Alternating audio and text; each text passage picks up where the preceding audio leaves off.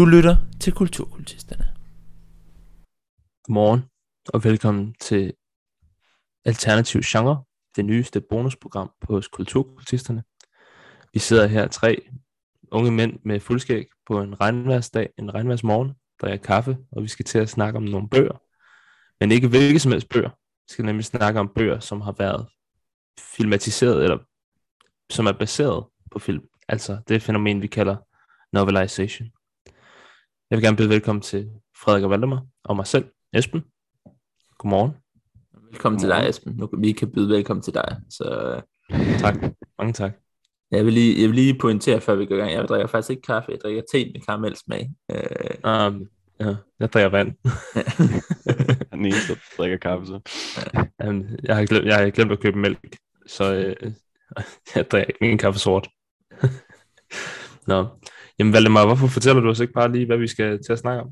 jo, øh, jamen, altså som sagt, så er det her jo starten på, på et nyt, øh, ny række bonusafsnit på podcasten, som vi satser på, skal udkomme en gang hver halve år mindst. Øh, det kan være, at det bliver lidt oftere, det kan være, at det bliver lidt sjældent, og det kommer lige an på, hvordan det går med tid og sådan noget. Øh, og ja, som, som titlen indikerer, vi skal snakke om nogle forskellige genrer, som øh, ligger uden for normen, og som har nogle lidt, som nogle gange har en lidt, lidt, en mærkelig status, som enten er set ned på, eller ophøjet på en særlig måde, øh, og som på en eller anden måde kan få kultstatus. Øhm, og det første, vi skal snakke om, det er novelization, som Esben sagde, den omvendte filmatisering. Øh, man har en film, og så gør man det simpelthen en, til, til en bog. Man skriver en roman over øh, filmens plot, ofte med dialog taget direkte ud af filmen, så meget som muligt.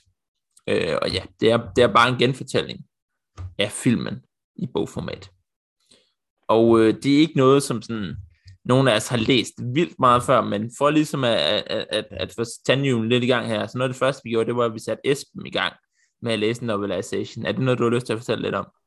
Ja, det vil jeg meget gerne. Øhm, jeg har, det er ikke nogen hemmelighed, jeg har en forkærlighed for science fiction og gyser, så jeg øh, gik i gang med at google, dengang vi skulle forberede det her, og så fandt jeg ud af, at der var lavet en novelization-serie på hele Alien-trilogien. Øhm, og den, som jeg synes er den bedste, det er Aliens nummer to. Så øhm, den fandt jeg, og så læste jeg de første seks kapitler, og så så jeg også lige den første halve times tid af Aliens. Øh, jeg har så siden da set resten af filmen selvfølgelig øh, igen. Men øh, min opfattelse var, øh, at ja, jeg, jeg læste jo før jeg så filmen.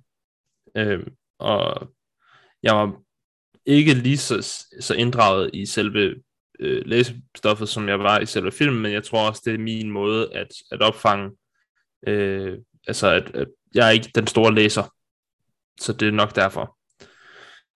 Men min opfattelse er jo, som, som det jo så simpelt er, det er meget en til en. Øhm, scenerne virker lidt længere i novelization øh, forstanden. De første seks kapitler dækkede måske de første kvarter, 20 minutter af filmen. Ikke meget mere end det. Øhm, så selve intro, introscenen med Ripley, der vågner op på det her øh, internationale hospital, efter hun har været i cryosleep i, jeg ved ikke hvor mange år, øh, efter den første film, og fortæller om farerne og så videre. Det, det, det, det der, ja, det, hele introsegmentet af, af, af bogen og filmen, det er meget en til en. Det er næsten det samme. Øh, jeg kan ikke lige, nu er det lidt tid siden, jeg læste den, fordi jeg havde egentlig planlagt det her for noget tid siden, men øh, der var et par enkelte små forskelle i dialog. Øh, så var der måske en ekstra sætning, hister her, og nogle, så var der nogle enkelte detaljer i selve, hvad kan man sige, øh, øh, verdensopbygningen og scenebygningen, som der blev gjort detaljer til. Noget, som man kan med en film, der kan man lave show, don't tell. Kan du vise noget, altså, og uden at have dialog omkring det, så kan du vise noget, og det er noget, som Ridley Scott, han var rigtig god til i, uh, i Aliens-trilogien. Øhm, det er ikke til stede. Fordi det skal bare, altså, det bliver bare beskrevet i, i, øh, i, hvad kan man sige, det bliver jo bare skrevet ned. Så det er jo bare, når du bygger scenen i øh, dialog, og, eller hvad kan man sige, i, i forfatterskabet, og på den side, det, det segment, så opbygger du jo selve scenen, og fortæller, hvordan rummet ser ud, hvem, hvad for nogle mennesker det er, der er her. Der kan du ikke... Så, men det fungerer meget fint. Jeg synes, det fungerede godt. Øhm, som en ikke-bog øh, hej, som ikke læser så mange bøger, som øh, jeg nok burde gøre, så synes jeg faktisk, at det var underholdende at læse en novelization af Aliens. Også fordi det er en film, der ligger meget nært til mig. Jeg er rigtig glad for den film. Så havde jeg slet ingen problemer med at læse den overhovedet. Og jeg synes, at den var meget troværdig og, og nydelig. Nu siger du, der var flere detaljer med nogle gange og sådan noget. Øh, synes du, det var noget, der tilføjede noget, eller var det mest forvirrende? Jeg tænker, at det er noget, som, altså det er noget, som har været til stede i filmen, men som man ikke lægger mærke til. Så du, for eksempel der, hvor hun vågner op, der er, får du ikke beskrevet rummet på nogen måder i filmen. Det er jo bare, at du ser hende vågne op i det her komatilstand på det her hospital. Øhm, og her i bogen, der bliver, det jo, der bliver hele rummet øh, beskrevet. Øhm, så det er jo sådan nogle detaljer, og så kan jeg ikke lige huske, der var en enkelt dialog forskel, eller to, i en samtale, men jeg kan ikke lige huske, hvad de sagde. Men jeg synes, det var ikke noget, der tilføjede eller afdraget. Jeg tror, det handler om formulering, og hvordan selve dialogen skal fungere på skrift, og hvordan det, altså, hvis du bare tog det revet direkte ud fra filmen, så tror jeg, at nogle af tingene ikke vil fungere så godt, som de gør, øhm, altså hvis du bare skulle skrive dem ned. Øhm, så jeg tror, det, det er en praktisk ting mere, end det er en artistisk eller kunstnerisk øh, valg. Øh, det føles i hvert fald sådan, men det, det gør ikke den store forskel overhovedet.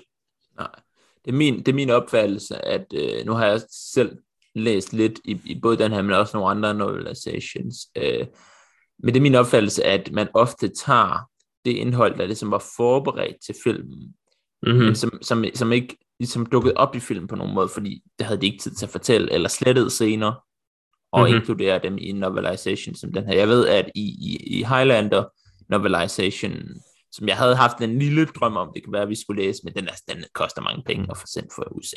Og den er ikke blevet trygt i 20 år. øh, men, men jeg har fundet sådan uddrag af den og små bidder, og der kan jeg se, at den har meget mere 2. verdenskrig segmentet med, okay. end, end filmen har. Fordi filmen er der jo en lille flashback til 2. verdenskrig. Men der eksisterer sådan nogle slettede scener, der foregår under 2. verdenskrig, hvor han møder ham der skurken, øh, der er ham, Mr. Krabs, øh, skuespilleren, øh, med, med det store svær. Men i hvert fald, han møder ham under 2. verdenskrig og sådan noget, og det har de puttet med ind i novelization, fordi at det var noget, som de havde allerede forberedt til filmen, men de havde ikke plads til at det med i filmen, og de følte lidt, at det sådan, måske gjorde filmen lidt langsom og sådan noget, men det har de bare smidt det med i novelization, fordi den skulle have en, en boglængde, øh, mm. for at være en, en rigtig bog. Men det kan selvfølgelig også se, man kan også se det som det argument, at så får man noget andet ud af at læse bog, end, end, end ved at se film, fordi så kan man opleve de slettede scener på en anden måde. ja, så behøver man ikke gå ud og købe en DVD og finde de slettede scener inde blandt indstillingerne og så videre. Jamen især fordi det er jo fra en tid før, at DVD'er var en ting, så det, øh, det, var, det var nok det, man gjorde i, i 80'erne, hvis man virkelig gik op i en film, og man gerne ville have alt med, også det, der ikke rent faktisk var kommet med i filmen. Ja, og du, havde, du, har en, du har en vinkel omkring noget af det teoretiske. Er der noget af det, som jeg har sagt, der måske kan bygges, øh, bygges op af? Er noget, du har tænkt dig at sige, Frederik? Jamen, jeg tror egentlig lige netop det der med, at der kommer noget ekstra. Det tror jeg også er sådan lidt en gullerod for, for dem, der egentlig skriver novelizations, fordi det tit er sådan et helt vildt hektisk job, de bliver sat på, og de får sådan, de får, sådan, ligesom du også været inde på, Valdemar, så får de sådan det umiddelbare arbejde for filmen, og det umiddelbare screenplay. Men det kan jo tit sådan ske, at filmen ændrer sig undervejs, og at der sådan lige pludselig nu, det eksempel, jeg har læst mest om, det er Terminator Salvation, hvor ham, øh, Alan Dean Foster hedder han, ham der har skrevet novelization til, til Terminator Salvation, han, øh, han skriver en fuldstændig anden slutning, end, end der er i filmen, fordi de sådan fem dage før de var færdige med at filme, så tænkte de, hey, kan vi egentlig ikke bare lige ændre slutningen fuldstændig? Og det, altså, det giver jo sådan to helt forskellige ting. Men altså, han, han, ham første, der, han beskriver det som om, at han synes, det er helt vildt fedt, at han får lov til at lege rundt med de der sådan, detaljer, fordi når han har siddet og læst screenplayet, så er der så mange sådan, plothuller, som man føler bare bliver gået sådan super hurtigt over. Så der, er, der er et tidspunkt, hvor hvor hovedkarakteren i, i Terminator, hans bil, den bryder sammen. Og det er jo den her kæmpe post-apokalyptiske verden, hvor hele, altså alt er bare forfærdeligt og lort, og alle biler omkring ham er brudt sammen, og der er sådan, han er ikke mekaniker, han har ingen sådan erfaring inden for at bygge sådan biler. Men så ser man, at hans bil bryder sammen, og så kommer der sådan en, en hjælpekarakter sådan, og råber sådan, hey, you got my trouble. Og så sådan, næste scene, der kører de bare væk, så er de sådan fikset bilen sådan, uden nogen forklaring overhovedet. altså, det novelization, der er der noget med, at han bruger sådan 20 sider på sådan at beskrive, hvordan de går rundt i det der postapokalyptiske øh, miljø, og sådan finder helt vildt mange sådan bildele, og bygger sådan næsten et bjerg af dem, og sådan står og sorterer i dem, og altså bruger sådan sygt lang tid på at og, og, og ja, udrede det der, det der bilproblem. Så, øhm, så på den måde, så tror jeg, han synes, det var fedt, ham, ham Foster, der har skrevet Novelization, at have den mulighed for at udfylde de plothuller, som han synes, han har fundet. Og så er det jo også noget, der sådan lidt kommer ned til, at, at det er to forskellige medier, der kan to forskellige ting. For det er rigtigt, det, det er helt vildt svært at lave sådan en show, don't tell it i, i bogen, altså i mm. forhold til i filmen. Så det, det er en sjov, øhm, det er en sjov balancegang, den, øh, den novelization går på, fordi at den sådan skal, den, den skal jo også være så tæt på filmen som muligt på en eller anden måde, men samtidig også et produkt, et produkt i sig selv. Mm-hmm. Og det tror jeg heller ikke altid, den bliver. Nu, øh, jeg har læst, at rigtig mange af dem, der skriver de her novelizations, de udgiver dem under sådan pseudonymer, fordi de simpelthen ikke gider at have sådan resten af deres skriveting sådan, altså ødelagt af, at de har skrevet, ja. Øh, de gider ikke lægge navn til det, fordi det bliver sådan noget. De har standardtiden øh, for at skrive sådan en novelization er, er sådan to til tre uger. Så det er jo sådan helt vildt. Nogle gange kan den strækkes til to måneder, hvis du er meget, meget heldig. Men det er jo sådan en vanvittig hurtig proces, hvor du bare skal have, have klinget et eller andet ud. Øhm, ja. Fordi at det netop ofte sådan skal fungere som sådan en, egentlig bare en ekstra reklame til filmen. Så den kommer sådan, bøgerne kommer næsten altid samtidig, som filmene udkommer i biografen. Og så har de bare præcis det samme, sådan, det ligner bare en plakat, der står nede i boghandleren. Og instruktørens navn er også altid større end forfatterens. Det, det, er jo, det bliver bare sådan lidt ekstra, ja, de beskriver det helt vildt godt i, det er en, der hedder Malknægt, som jeg har læst, en, en, en tekst af ham, der har kigget på nogle forskellige fænomener. Han beskrev det mega godt i den sætning, hvor han siger, at altså lige så snart der bare er én person, der har set en bog i en boghandler, der er sådan en novelization, så har den egentlig gjort sit job. Altså den skal ikke læses, han skal bare, man skal bare se forsiden, og så er det, sådan, så er det lige meget. ja, for det er jo også ofte, det er jo, det er jo filmplakaten, der er, mm. der er, der er coveret. Øhm, og det kan jo blive rigtig forvirrende faktisk, hvis at man så har, øh, hvis man så også har romanen, der udgives i en ny udgave, hvor det er, hvis det er en roman, der er blevet til en film, så er blevet til en novelization, det sker jo også øh, at så kan man simpelthen gå ind i en boghandel, eller kunne man, det sker jo ikke så ofte længere, men hvor så har man romanen og novelization tæt på hinanden, og så har de nærmest præcis samme cover, fordi det begge to er, er filmplakat. Øh, mm. Ja, jeg tror også, det, det, det skete der med Pride and Prejudice, da den kom ud der i, i 2005 vist med, med Keira Knightley, hvor så blev både novelization udgivet og altså genudgivelsen af Pride and Prejudice og på begge udgaver, der var der et billede fra filmen, og så stod der også Keira Knightley på begge udgaver. Så, det, det, er sådan, det er også så vildt, når man begynder sådan at, at blande skuespillerne ind i, i novelization. Sådan, de har jo ingenting med det at gøre. Det er jo ja. bare sådan på navn. Ja. Jeg synes, det er sjovt, du nævner, at det din første, for det var ham, der også har skrevet, altså han har skrevet, jeg tror, at 80% af de novelizations, vi tænker på, at der, altså de film, der vil blive novelization, eller lavet om til novelizations, dem har han skrevet. Mm. Virkelig mange af dem. Uh, han, det var også ham, der havde skrevet Aliens uh, novelizations. Ja, han har i hvert fald skrevet alle de store science fiction novelizations fra, ja. fra, fra 70'erne og, og, og frem til midt-nullerne. Uh, mm. Men det, det er sjovt egentlig, han er jo egentlig, han, han dækker jo ikke sit navn. Han bruger, Nej, jo sit, han bruger jo sit rigtige navn. Um, mm-hmm. Og han har jo også en forfatterkarriere ved siden af, så han har skrevet 20-30 romaner ved siden af. Så han, jeg tror bare, at han, er, han har måske bare sådan blevet berømt for det. Mm. Nærmest. Altså, det har måske været en måde at få sit navn ud, selvom det ikke er, selvom det ikke er rent litterært, det er jo ikke, fordi han, han, han, han nogensinde får nogen højlitterær anerkendelse. Men han har måske fået anerkendelse i science fiction kredse og sådan noget. Hvilket alligevel er det, han skriver, når han, når han ikke skriver novelizations. Mm. Øhm, angående, angående Alan Dean Foster, så får lige, uh, jeg, jeg bruger ham lige til at, at lede os over i vores næste segment, hvor vi skal snakke om novelizations som samlegenstande.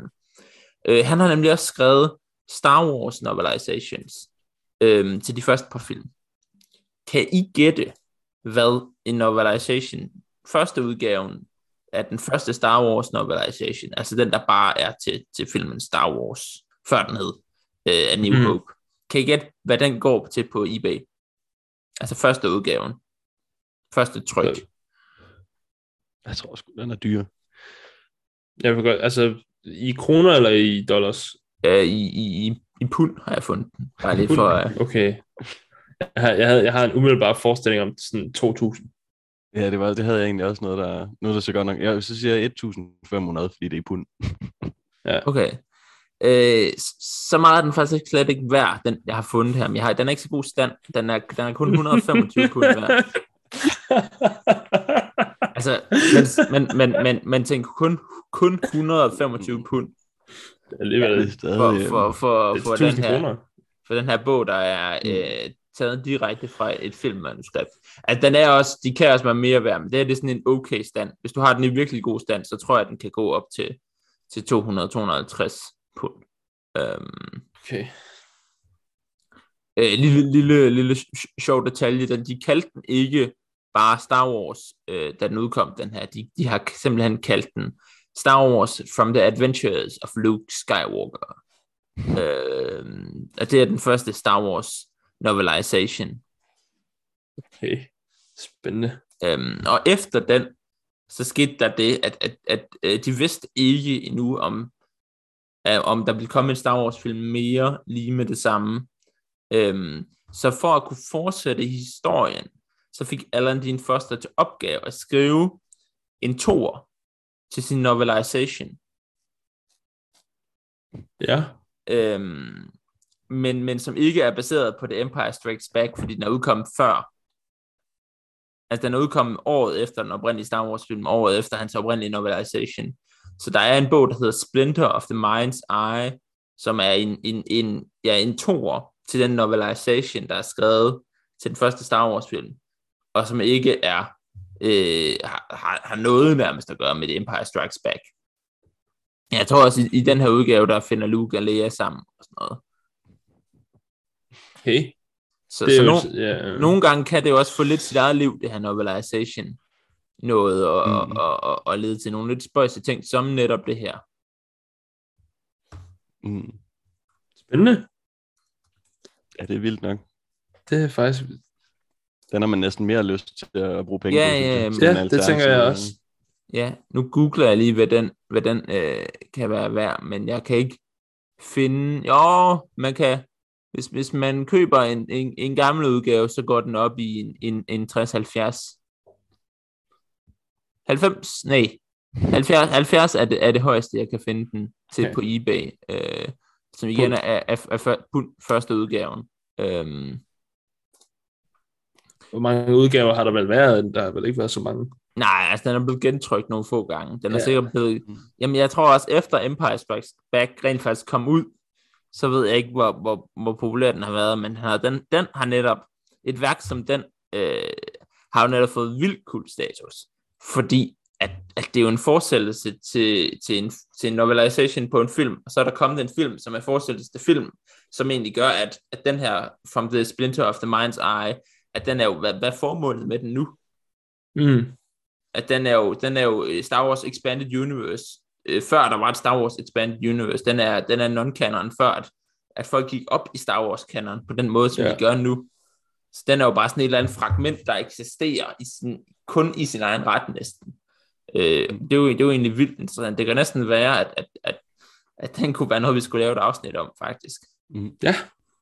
Den, er, Ja. den, den, den er, ret- lyder ret spændende Mm-hmm. mm. som, som koncept. Ja. Jamen også Øh. fordi man, man kan jo ikke kalde det en, en fanfiction, fordi at det netop er blevet bestilt. Altså det, Jamen præcis, han, han har fået til opgave, George Lucas, at, at skrive en historie, øh, som skulle fortsætte historien fra Star Wars, fra den oprindelige øh, film, Ja. og fra, fra hans novelisation. Og så måske laver de en film til, øh, det vidste de ikke endnu på tidspunktet. Og det kan være, at de tager nogle ting, øh, elementer, fra, altså så sagde han, "Jamen, det kan være, at vi, altså hvis du skriver noget godt, så kan det være, at vi tager noget af det og bruger i filmen, hvis noget rent faktisk bliver til noget. Og det er sådan, det er en mærkelig tilgang til det, at George Lucas har jo godt vidst, så at okay, nu, nu får jeg ham til at lave et værk, som ikke vildt mange mennesker rent faktisk kommer til at læse, fordi at, at, at så ville de jo blive sure, når filmen kom ud over, det var, det var to forskellige ting. At det er lidt et, et, ja, det er en mærkelig opgave at få, kan jeg forestille mig. Ja. Mm. Øh, men, men ja, den er også lidt penge værd, men generelt, de går ikke, i modsætning til nogen samlegenstande, øh, så er de faktisk ikke nær så højt op.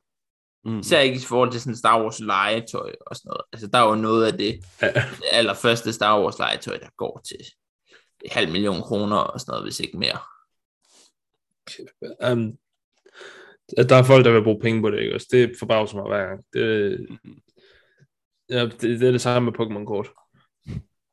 Jeg synes, det er meget interessant, men at folk vil bruge så mange penge på det, det forstår jeg ikke. Ja. Men, det er jo, men det er jo så det der med, at det er unikke samlegenstande, og der er nogen, der altså, så vil de bruge hele deres liv på at, altså, altså, at samle på de ting her. Ja. For, men jeg, har, har du egentlig nogle tanker omkring, hvorfor at folk giver sig til at samle så meget, Valdemar? Altså samle generelt. Ja, Øh, du, jeg ved, du samler. jeg, jeg samler Lidt. på no, nogle ting. Øh, jeg, jeg samler ikke rigtig sådan på merchandise og sådan noget.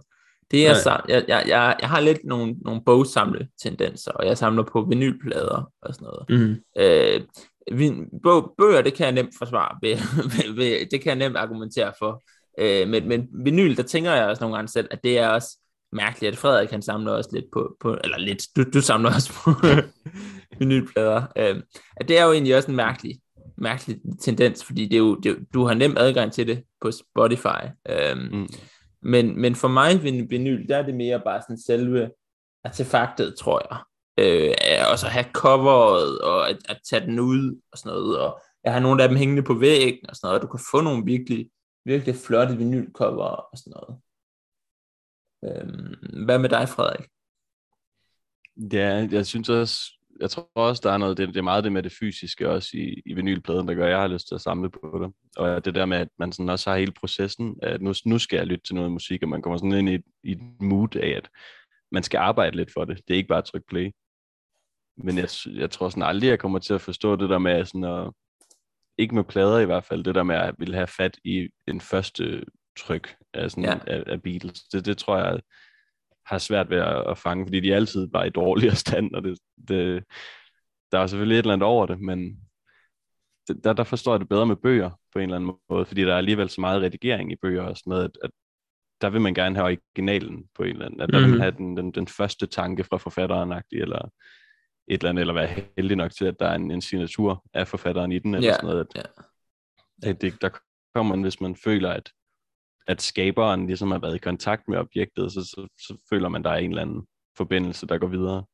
Mm. Ja, ja, fordi så snart det er autograferet, så er det jo vildt meget værd. Øh, Mm. jeg kan også forestille mig, at nogle af de her, jeg, jeg tror nogle af de der novelizations, jeg kiggede på, at, at den der Star Wars på eBay, nogle af dem havde også Aladdin Fosters signatur, men jeg tror ikke, der hævede værdien så meget mere. Altså, jeg tror, det, det er 10-20 pund mere, fordi han autograferet den.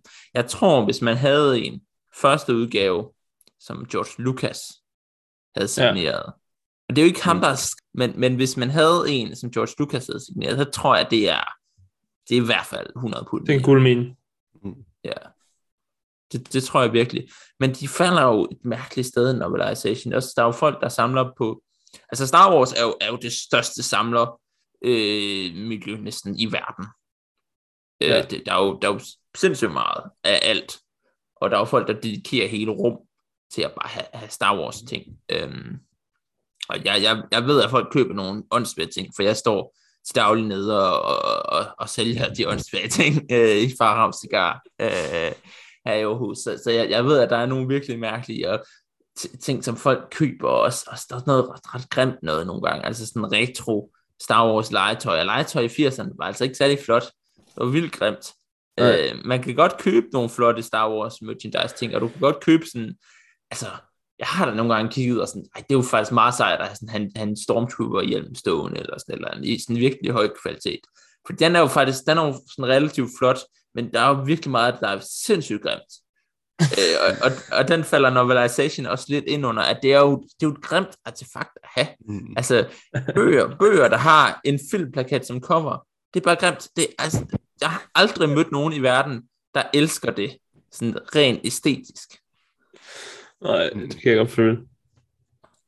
Det forvirrer os bare så meget, det der med, at man ikke ved, om man har en kopi af DVD'en, eller man har en bog, eller hvad det egentlig er. Det er fordi, det falder ned i det der, sådan, når nogen tænker også bare, er det, er det bare altså screenplayet, er det læser bare, øh, altså det, det, det blev også udgivet nogle gange, altså det er en helt Ja, vildt ja. forvirrende for genre på så mange måder. Mm. Den får ikke rigtig lov til at være sig selv. Til gengæld, så, så ved jeg noget, der er, der er, er, er, er mange, mange penge værd. Øhm, I stedet for novelization, og det er øh, de originale Star Wars tegneserier. Okay. Og de er, de er markant flere penge værd øh, i, i første udgave og sådan noget. Men generelt, øh, tegneserier er noget, der, der, der altså nu er der også novelization der er også nogle bøger, der er virkelig meget værd. Men, men mm. første udgaver af tegneserier, sådan, sådan issue 1 af en eller anden serie, eller første tegneserie Batman, nogensinde er med i sådan noget første udgaven. Der har måske været trygt 2.000 eksemplarer i sin tid, fordi at Batman ikke var særlig stor eller sådan et eller andet. Hvis man får fat i sådan noget, det kan nogle gange være flere millioner kroner værd, øh, Ja. hvis, hvis, det, hvis det er god stand. Og, og lignende de originale Star Wars tegneserier i første udgave, god stand, der kommer du nemt op over 1000 pund Mm. øh, er min opfattelse. Men det er jo egentlig også ofte, det er jo, det er jo, det er jo egentlig i grunden også en, en form for novelization, når man tager filmen og laver det til, til tegneserie. Øh, men det Ja. er generelt noget, der, der øh, i, i, også i, i moderne tid sælger meget bedre, altså, og, sådan, og som, som bliver mere anerkendt som, som kunst end, end den klassiske novelization. Og der kan man måske argumentere for, at det er fordi, det, der, der alligevel bliver tilføjet et eller andet nyt, et nyt aspekt, eller der er, man føler i hvert fald, der måske er en, en, øh, noget mere kreativ energi, der bliver lagt i det, fordi de skal tegnes og sådan noget. Det synes jeg er lidt uretfærdigt over for ham, der skal sidde for alle de første, der så sidder og, og skrive film om, for jeg tror også, prøv også Star Wars, altså alle de lyde, han skal sidde og sådan, den ormvæsen, hvordan skal, hvordan, skal, hvordan skal jeg formulere det, og sådan noget. Øh, men, men, men tegneserier er bare mere anerkendt form for novelization faktisk, øh, ofte. Som, Mm. mm. selvom, altså det er jo ikke en novelization, det vil comic altså tegneseriematisering af ting. Øh, men det, det minder jo vildt meget om novelization, men det er noget, der Mm. stadig tjener, tjener gode penge. Altså Star Wars tegneserier også, der bliver ved med at komme nye Star Wars tegneserier. Nogle er baseret på filmene, og, og, og, og nogle er ligesom fortsættelser til filmene, eller foregår ind imellem og sådan noget. Det sælger Mm. vildt godt, og det bliver ved med at sælge i, i mange år, tror jeg. Det er faktisk lidt, nu når vi snakker om det her med, med tegneserier og, og film, noget der, noget, der ramte mig lidt, øh, mens du sagde det her, det var, øh, jeg har set rigtig meget Dragon Ball hele mit liv.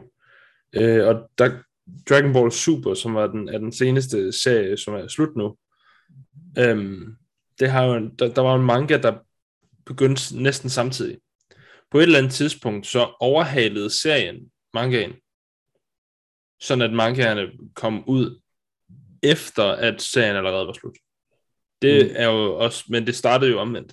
Det var så det var, det, og det er jo lidt sådan en unik situation af graphic novelization, for baserer de det så på tegneserien, eller baserer de det på, eller har de allerede skrevet, hvad det er, der kommer til at ske, og de så, men Mm. øhm, det er lidt interessant. Øhm, men Det- man kan vel godt kalde, man kan godt kalde den der tegneserificering, det er jo så bare en graphic novelization. Ja, ja. Det er sjovt, for jeg tror, det er det samme, der skete lidt med den der Full Metal Alchemist, øhm, da den kom ud. At, at, Mhm. den, den, startede også, den startede som manga, og så kom der en, øh, så kom der en animationsversion af den, øhm, som så endte med at overhale mangaen ret hurtigt faktisk. Jeg tror allerede i sådan sæson 2 eller sådan noget begynder den at overhale mangaen. Mm. Og så, så spiraler den bare ud og bliver sådan helt anderledes. Altså det er sådan virkelig to forskellige produkter. Og det Ja. endte med, at de var nødt til at lave en, en tredje, et tredje produkt, en ny serie. Så der er to forskellige versioner af Full Metal Alchemist animen derude. En, Ja. der bare, der er en, der hedder Brotherhood, og en, der bare hedder Full Metal Alchemist. Ja, for jeg, ja, for jeg har set den almindelige. Jeg har godt hørt om, øh, om Brotherhood. Ja, man bliver altid... Jeg, jeg, jeg vidste ikke, der var to øh, forskellige versioner, så jeg så Brotherhood, og så havde min roomie set øh, Full Metal Alchemist, originalen. Og så stod vi og diskuterede, hvad der skete i den og sådan noget, og vi blev bare helt vildt uvenner over, at der sådan, altså, så, og vi vidste bare ikke, at vi havde set to forskellige ting. Men det, det, det er så vildt, at to ting, der er så ens, bare kan være så forskellige alligevel også.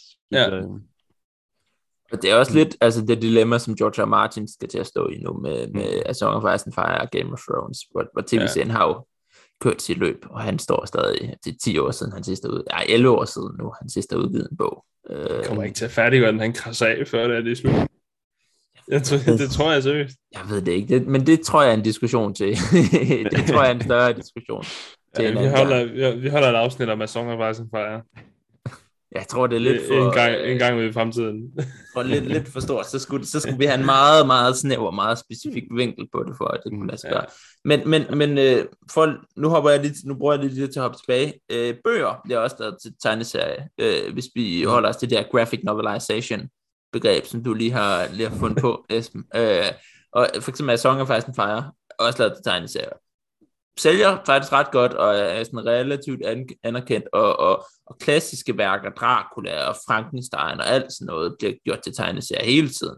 Mm-hmm. Mm. Øh, og igen, mere anerkendt end en, en, en klassisk novelization øh, af en eller anden årsag, men det er altså selvfølgelig også anerkendt inden for, inden for tegneseriekredses typisk. Øh, der er, jeg vil sige, der findes også tegneserier, tegneserieudgaver af film, der er rædderlige. Altså det, det mest dogne eksempel på novelization, jeg nogensinde har set, det er øh, Steven Spielbergs øh, Tintin, The Adventures, nej, nej, det, hvad hedder den? Øhm,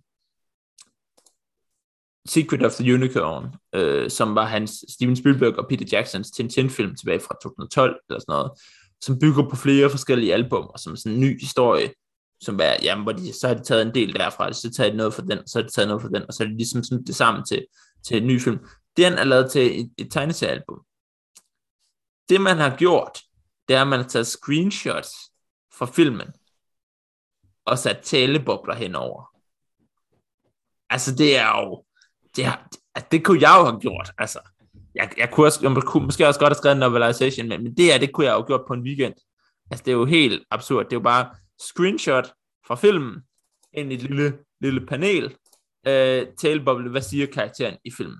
En til en. Så her har vi ikke engang det der med, at den, den tilføjer noget nyt. Det er simpelthen bare at sætte sig ned og se filmen, Ja. men, men, men uden lyd. Og uden, altså, ja. Uff. Og så misser man vel også en del. Det er jo ikke engang sikkert hele plottet, der er med i. Nej, nej, altså, der, er der er også, altså, man ser jo kun en begrænset udvalg, et begrænset udvalg, fordi de vælger nogle screenshots ud. Mm. Jeg tror, dialogen er mere eller mindre bevaret, men der er altså også, for eksempel en action-sekvens, den kan jo reduceres til, til fem screenshots måske, mm. hvor det tager 5 minutter i filmen, eller, eller 10 mm. Minutter, eller hvor lang tid det tager. Mm. Ja, der kan man hurtigt let hoppe henover, og, og lignende, så blev det samme gjort, tror jeg, ved uh, Tobey Maguires Spider-Man-film tilbage i nullerne, hvor det også bare er nærmest screenshots. Jeg tror, der var en udgave der, hvor det var screenshots. Man, man havde taget screenshots, og så havde man tegnet henover dem. Så man ligesom havde lavet tegninger baseret på screenshots, så man ligesom havde man havde taget screenshotsene, og så havde man ja, ligesom taget formerne, og sådan, altså taget, taget billedet, og så fjernet alle farverne, og så brugt det som basis for at tegne en tegneserie. Ja. Det synes jeg lidt, det har lidt mere artistisk værdi, end, end, end Tintin-eksemplet. Tintin-eksemplet er virkelig det værste, værste Ja. jeg overhovedet kan, kan tænke på. Øhm, en anden, for, for at vende tilbage til en novelization, der måske har lidt mere værdi, eller, eller nu bevæger jeg vist videre til noget andet, dramatization, altså at, at, at tage noget og gøre det til et stykke drama, Øh, det, er jo en, det er en helt anden genre, øh, men det finder man også i, i bogform i ved Star Wars med, med Shakespeares Star Wars, som simpelthen er, er Star Wars-filmene, der er blevet skrevet om til et Shakespeare-stykke, og så får man manuskriptet i bogform. Øh, det er jo nærmest også en novelization, for det er jo ikke, de er jo ikke lavet til primært, at, at folk skal opføre dem. De er jo lavet til, at Star Wars-fans, som også måske synes Shakespeare er lidt, lidt sjovt, eller, eller, eller måske bare Star Wars-fans, der tænker, det lyder mærkeligt. De sætter sig ned og læser dem, og så har de det sjovt ved at sådan, at det er jo den samme historie, men det er jo skrevet som om, at, at, at, ja, at det var skrevet for 400 år siden. Altså, altså sproget er helt anderledes.